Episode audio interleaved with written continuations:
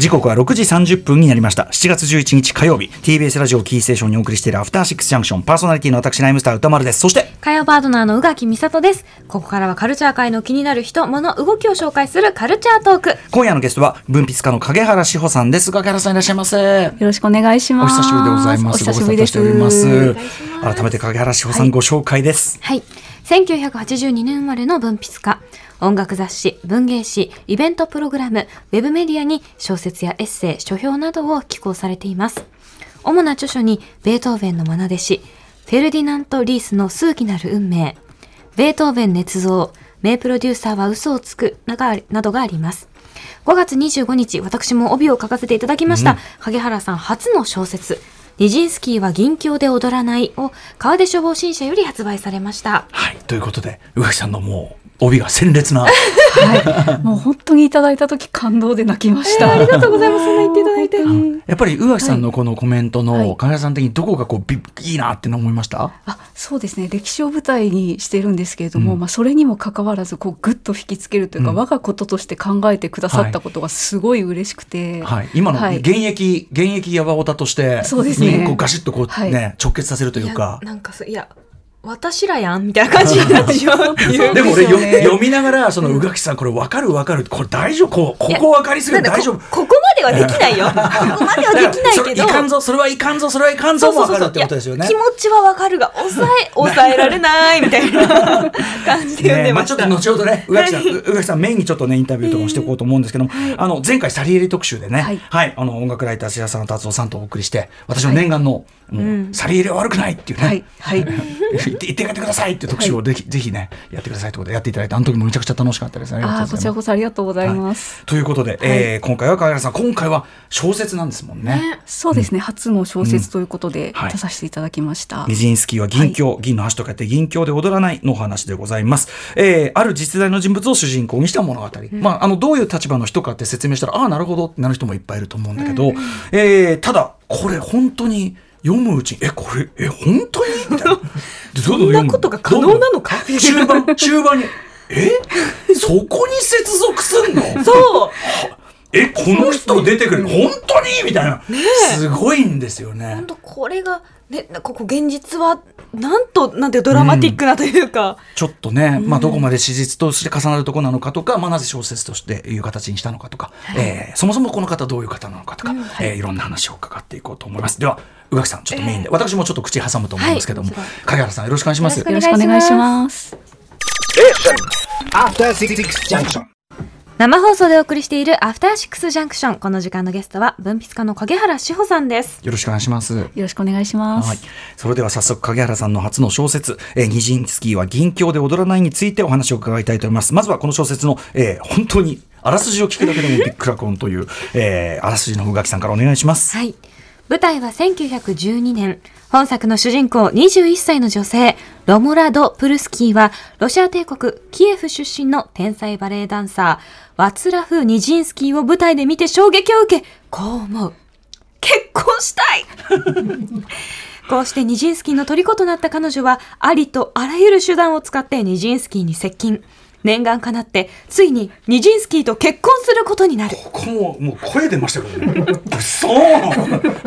それから時は流れ1958年。67歳になり夫ニジンスキーを亡くしたロモラは訪れた日本で宝塚の舞台を見て雪組男役のトップスターテイリーこと明石照子の男姿に心奪われる。そして再びロムラの心に浮かんだ言葉は結婚したい二人のスターに焦がれて生きたロモラの人生の旅はどんな終着地点にたどり着くのかロモラニジンスキー明石テル子など主要登場人物はどれも実在の人物たち彼彼女たちをめぐる膨大な文献をあたり史実の隙間を縫うように紡がれた壮大な長編小説です。はいということですよね。ここまで読むと、まあ、ニジンスキーは銀鏡で踊らないこの銀鏡とは何かっていうのが分かってくるかと思うんですが、うん、銀鏡っていうのはあの、まあ、宝塚でよくまあ他のオペラとかでもあるかもしれないんですけどあの舞台の前にあるなんていうのかな橋みたいなところで、うんうん、よくその最後に最後でもないけど間とかであの皆さんがバーって出てきて踊る、うんうん、まあ、橋みたいなところなんですけど、うんうん、それで銀鏡ってて、読み進めて思いました。はい、そこでだからあのね宇垣さんもだから多分読み進めてって、まあ宝塚も好きだから、はい、ぬぬってこうね。まさか日本が出てくると思わないじゃないですか。ですよね。だからそのさっき宇垣さんがね、はい、ご自身の方にぐっと引きつけてとおっしゃったけど、はい、僕そのここまで読んで本当やないかっつって。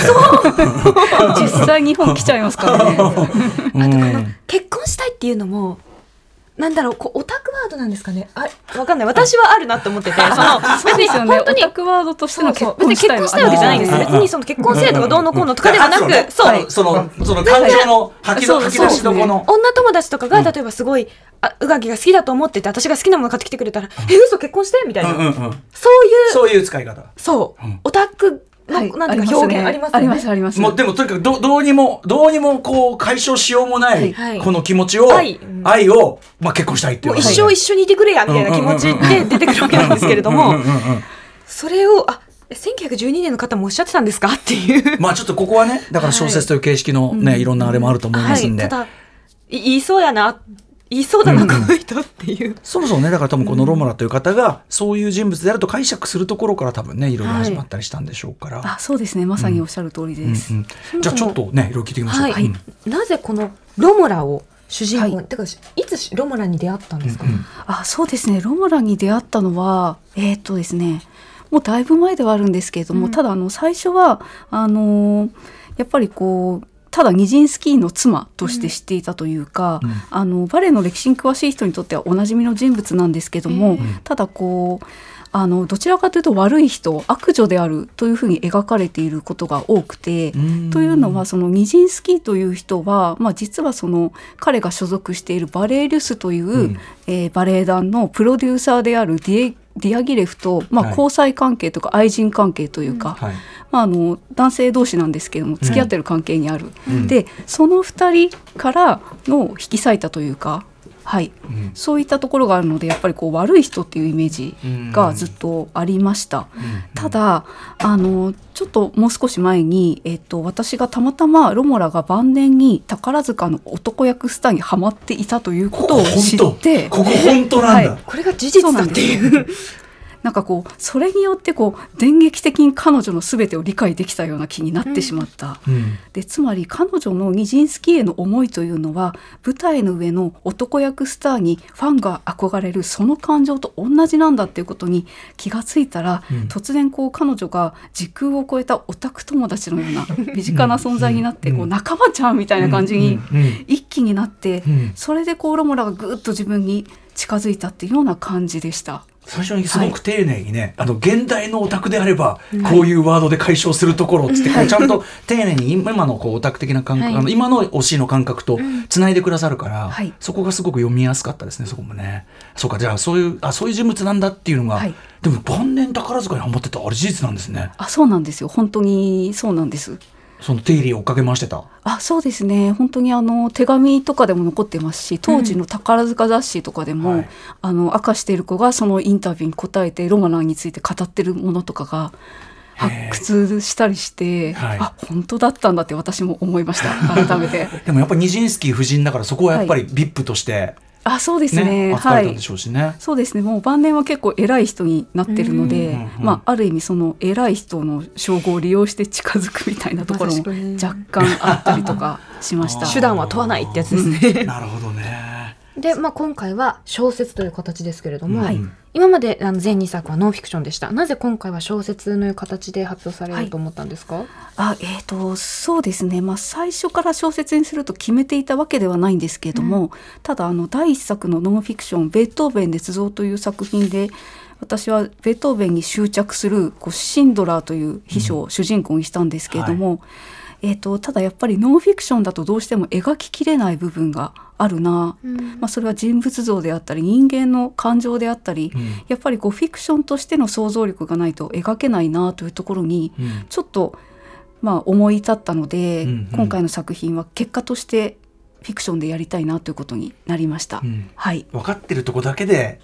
性格だけにやろうとするとやっぱり限界があるというか。うん、ね、そうですね。やっぱりこうノンフィクションも想像力は必要なんですけども、うんうん、やっぱりちょっと使いどころが違うみたいなところはあるかなと思います。うんうん、ここまでは足しちゃダメみたいなのありますよねやっぱノンフィクションだとね。そうですねこう思ったとか、うん、ねはいことですよね。そうですねはいやっぱりちょっと大胆さがないと描けないかなというところがありました。うん、そもそもその最初え本当にいるの？と思ってこう調べたところであんまりなんていうんだろう情報が出てこないというか。あロムラ自体そうですね、まあ、日本語だとあんまり情報は出てこないかなとは思います。うん、はい、うん、じゃあその数少ない情報の中から、はい、影原さんが「えこれってこういうこと?」みたいにこうある種埋めていった作業があったってことですか？あそうですね。やっぱり点と点をつなげるみたいなところはありますし、うん、まあ、実際あの資料というのは書籍などで探せば決して少ないわけではないんですけれども、うん、えーと、ただまあその宝塚のエピソードとニジンスキーのエピソードをどうつなぐかっていうところは結構フィクションの想像力というか、あの自分自身のこうオタク女性としての、うん、まあ、感覚みたいなもので、まあ、直感的にそこ結びつけたみたいなところはあります。世界的に多分そこをだって結びつけた、はい、まあ、そのニジンスキー氏でありあのロムラロムラ表っていうのはないわけですもんね、はい、多分ね。うん、あそうですね。だからある意味この宝塚にはまるっていうところってこう日本の文化圏の人じゃないと理解ができないかなっていうところはあるのでそういう意味では、まあ、日本の文化圏にいる自分がこれやる仕事なんじゃないかとかちょっとふと思っちゃった。りとかしました。確かにその通りですね。だからロンブラさんもきっとね、うん、草場の陰からようやくそこそう。そこそこやっとお宅も見つかったみたいな。なってるかもしれないですよね。いやでも、まさしくそのまあ彼女がオタクの祖なのかっていうぐらいのその、なんて言うんだろう。あのなんかこの語彙私たちの語彙に近いものを多分、はい、あの影原さんがこう思ったんじゃないかと思ってつけたと思うんですけれども、はい、そのまあ結婚したいであったり、はい、実際にそれを結婚しちゃうっていうその行動力含めて、その彼女の魅力ってどこにあると思われますか？えーと、そうですね、まあ、結婚したいということを本当に思ってたかどうかってわからないっていうところはあるんですけれども、ただもう結果として結婚したっていうのは事実ですし、うんうん、またそのニジンスキーを追っかけるためにその当時婚約者がいたのに婚約者を捨てて、うん、実家の資産を無理やりゲットして、うん、でヨーロッパ各地はおろか南米にまで遠征。して、はい、果ては近づくために同じバレエ団にまで入っちゃうやべえよ。やばい行動力がね尋常じゃない、はい。だから本当にオタクの鏡でもあり、うん、こう同時にこうなってはいけない。の見本でもある鏡じゃないよ、はい、絶対ダメだよ。我々はもうその倫理観で動けないけれど。そうですね。私たちは本当にこう現代の正しい推し活マナーみたいなものを啓蒙されちゃってるので、うん、逆に飼い。なされ、はい、飼いなされてしまった。そうですね。私たちにはできない行動ですね。でも、でもまあ気持ちは分からんでもないというか、はい、いやしないよ。しないけど分からんでもないでもうん。なんか制約がなければひょっとしてやってしまうかもしれないっていう感じありますよね。ねまあ、そしてその制約がないがゆえにもテイリーのとこまで行っちゃう、うん、一緒に旅行とかしちゃうってもうそうですね。はい。すごい、まあ、これも史実っていうことなんですもんね。はい、でまたこの作品の中ではある種ちょっととてもタイムリーな関係性であるというかがうん、描かれていたりとか、まあ、愛人関係であるとか、はい、いろいろなセクシャリティであるとかっていうところまでも描かれています、はい、こういったところも、まあ、踏み込んで描いた理由っていうのはどこにあるんでしょうか、えーと、そうですね。あのベートーベン捏造一作目を書いた時にやはりこの秘書シンドラーのベートーベンに対する重すぎる推し感情とか、うん、あとまあその他彼のパーソナリティとか対人的な面でのこういろんなトラブルとかそういうところってシンドラーのセクシュアリティと無縁ではないのではないかなっていう疑惑をずっと持ってはいたんですけども、うん、ただまあそれはさっき言った通りノンフィクションというやり方ではちょっとできないかなっていうところが。うんありまして、まあ、そこでっていうところもあるんですけどもフィクションという形をとってかつあの舞台を、まあ、そういう性に対する話題みたいなものがいろいろ出てくる20世紀初頭にする。うんうん。であのある意味で当時のゲイカルチャーの一部でもあったバレエリュスという団体、うんうん、さらにそこの、まあ、センターで踊ってる人に惚れ込む女性というのを主人公にした、うんうん、っていうところで、まあ、そういう書きやすい舞台を、まあ、作ってえーと、その上で書いたみたいなところはありますね。うん、はい、